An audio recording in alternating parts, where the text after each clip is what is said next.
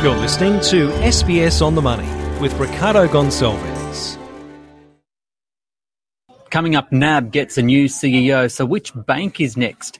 Woodside calls off its merger with Santos, and Chinese shares recover. All that next. It's your daily 10 minute business and finance news wrap for this Wednesday, the 7th of February 2024.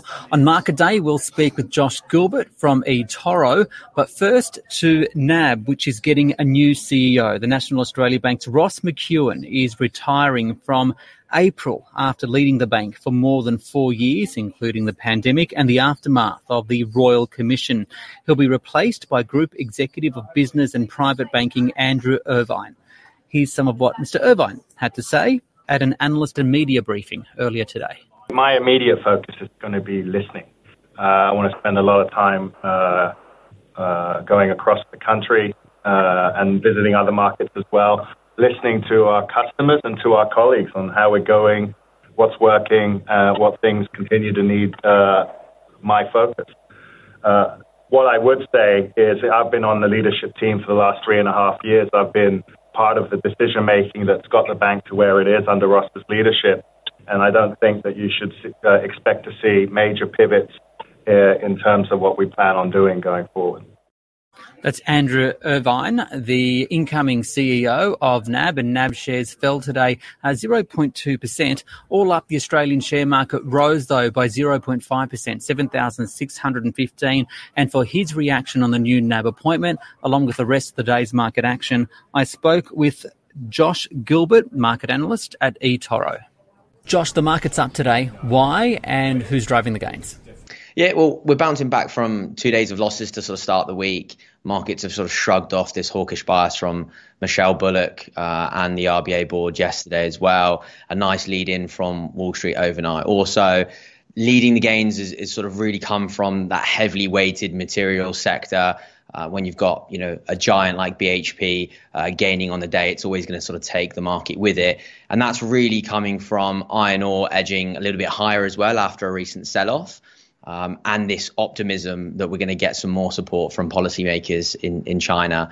Um, we've seen that optimism come through quite a lot over the last 12, 12 months, but so far they've kind of overpromised and underdelivered. Uh, so we'll wait and see. So that optimism, though, is seeming to flow through onto the Chinese share market lately.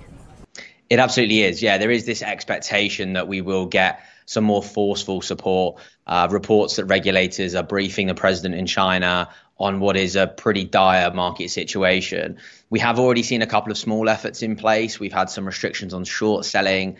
Uh, we've also had some um, backed, backed ETF purchases from the states.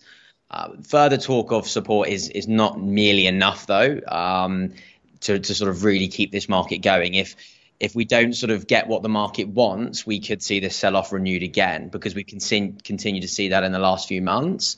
Um, so support is clearly needed, and it seems we're at the point now where it's almost impossible that we don't see some action.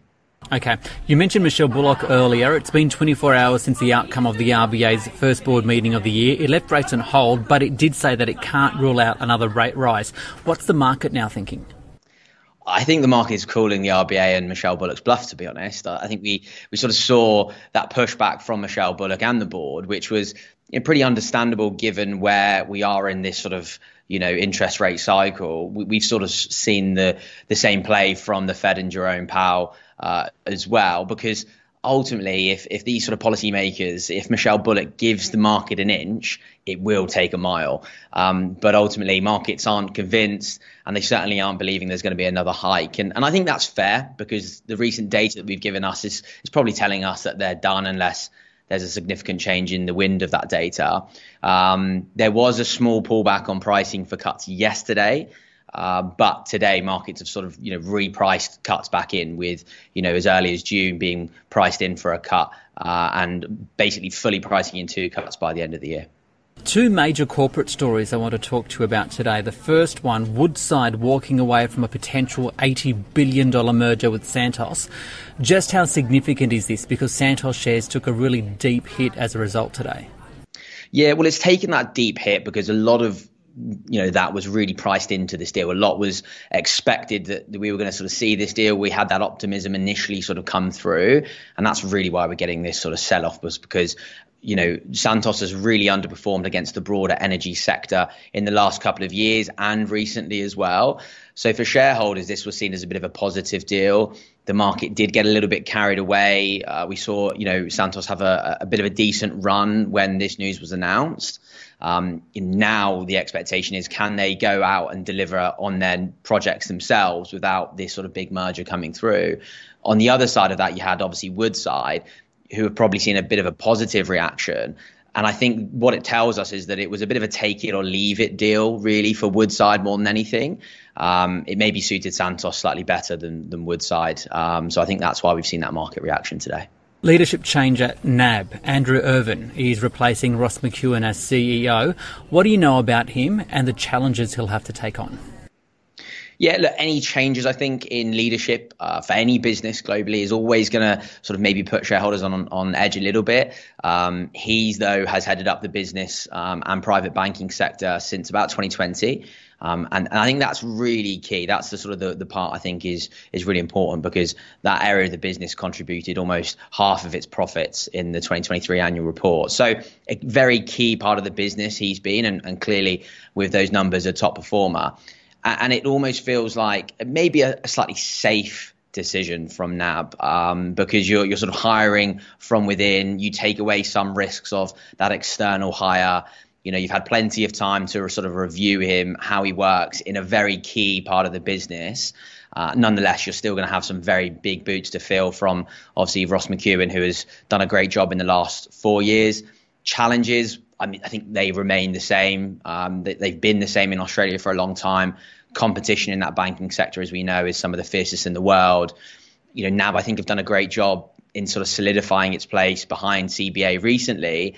But you've got to have these economic challenges. You've got this housing affordability, digital disruption uh, within the banking sector as well. So, look, plenty of challenges for Andrew Irvine to conquer. Um, but I think he's taking over the business in a great place. Is it a fair question to ask which bank is next? I've seen a, a, fair bit of commentary suggesting that there may be CEO changes at ANZ and Westpac also this year. What do you make of it, the talent pool out there, and the implications for shareholders? Yeah, look, plenty of discussion around that. Um, you know, I think there'll probably be more discussions now. We've seen this move from NAB.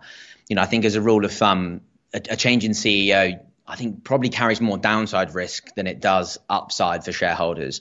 You know, especially if we're, we're hiring externally. So I mentioned there about that. You know, that that internal hire from NAB. You know, that's sort of pretty safe. I think especially as well when we look at the the banks they've enjoyed a great sort of 6 months they've all gained more than sort of 10% in that time so i think any changing of the guard is always going to be difficult you know especially you know as i said when you've had a great run these shares are sitting at sort of near record highs the, the focus that you're going to look for as an investor is that that smooth transition and uh, some reassurance as well. And I think Andrew Irvine actually did a great job of that. You know, he sort of came out and said that he's not looking to sort of shift the bank's focus. You know, that gives what investors are looking for. We're not going to see a huge change. Um, you know, ultimately, when we look at sort of changes in CEOs, you know, we're, best placed to sort of keep them in their position. Share prices tend to do better when we sort of see CEOs stay in that position. We're not sort of getting that constant change. Um, you know, it wouldn't surprise me to see some changes from those banks, but I think it's really got to be done in the right way. Final question: Where do you see the opportunities for investors this year? Yeah, look, we see a strong year ahead. Um, you know, it's going to be different to what we saw in 2023, but we've obviously got this view and we've already continued to see it lower inflation. We've got interest rate cuts on the way. When that's the big question, but ultimately we know we're going to get them at some point this year from global central banks. Um, and ultimately we believe we're going to start to see that rotation from what was the winners of 2023, the US and big tech, into more interest rate sensitive sectors such as healthcare, real estate we haven't really seen that happen yet. You know, we've seen that investors haven't really been willing to give up on the winners of last year, which I think you know investors have probably shown they've been pretty prudent in doing that. You know, Microsoft, Meta, Amazon, their numbers last week showed you know why they why investors are sort of sticking with them. Um, but we are going to see that rotation, and that's where we see those opportunities in those interest rate sensitive sectors. That is Josh Gilbert there from eToro.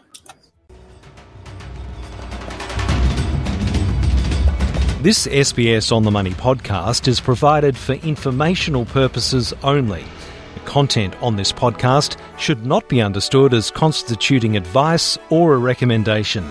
It is not personal advice and does not consider your personal circumstances or objectives. You should contact a licensed professional before making any financial decision.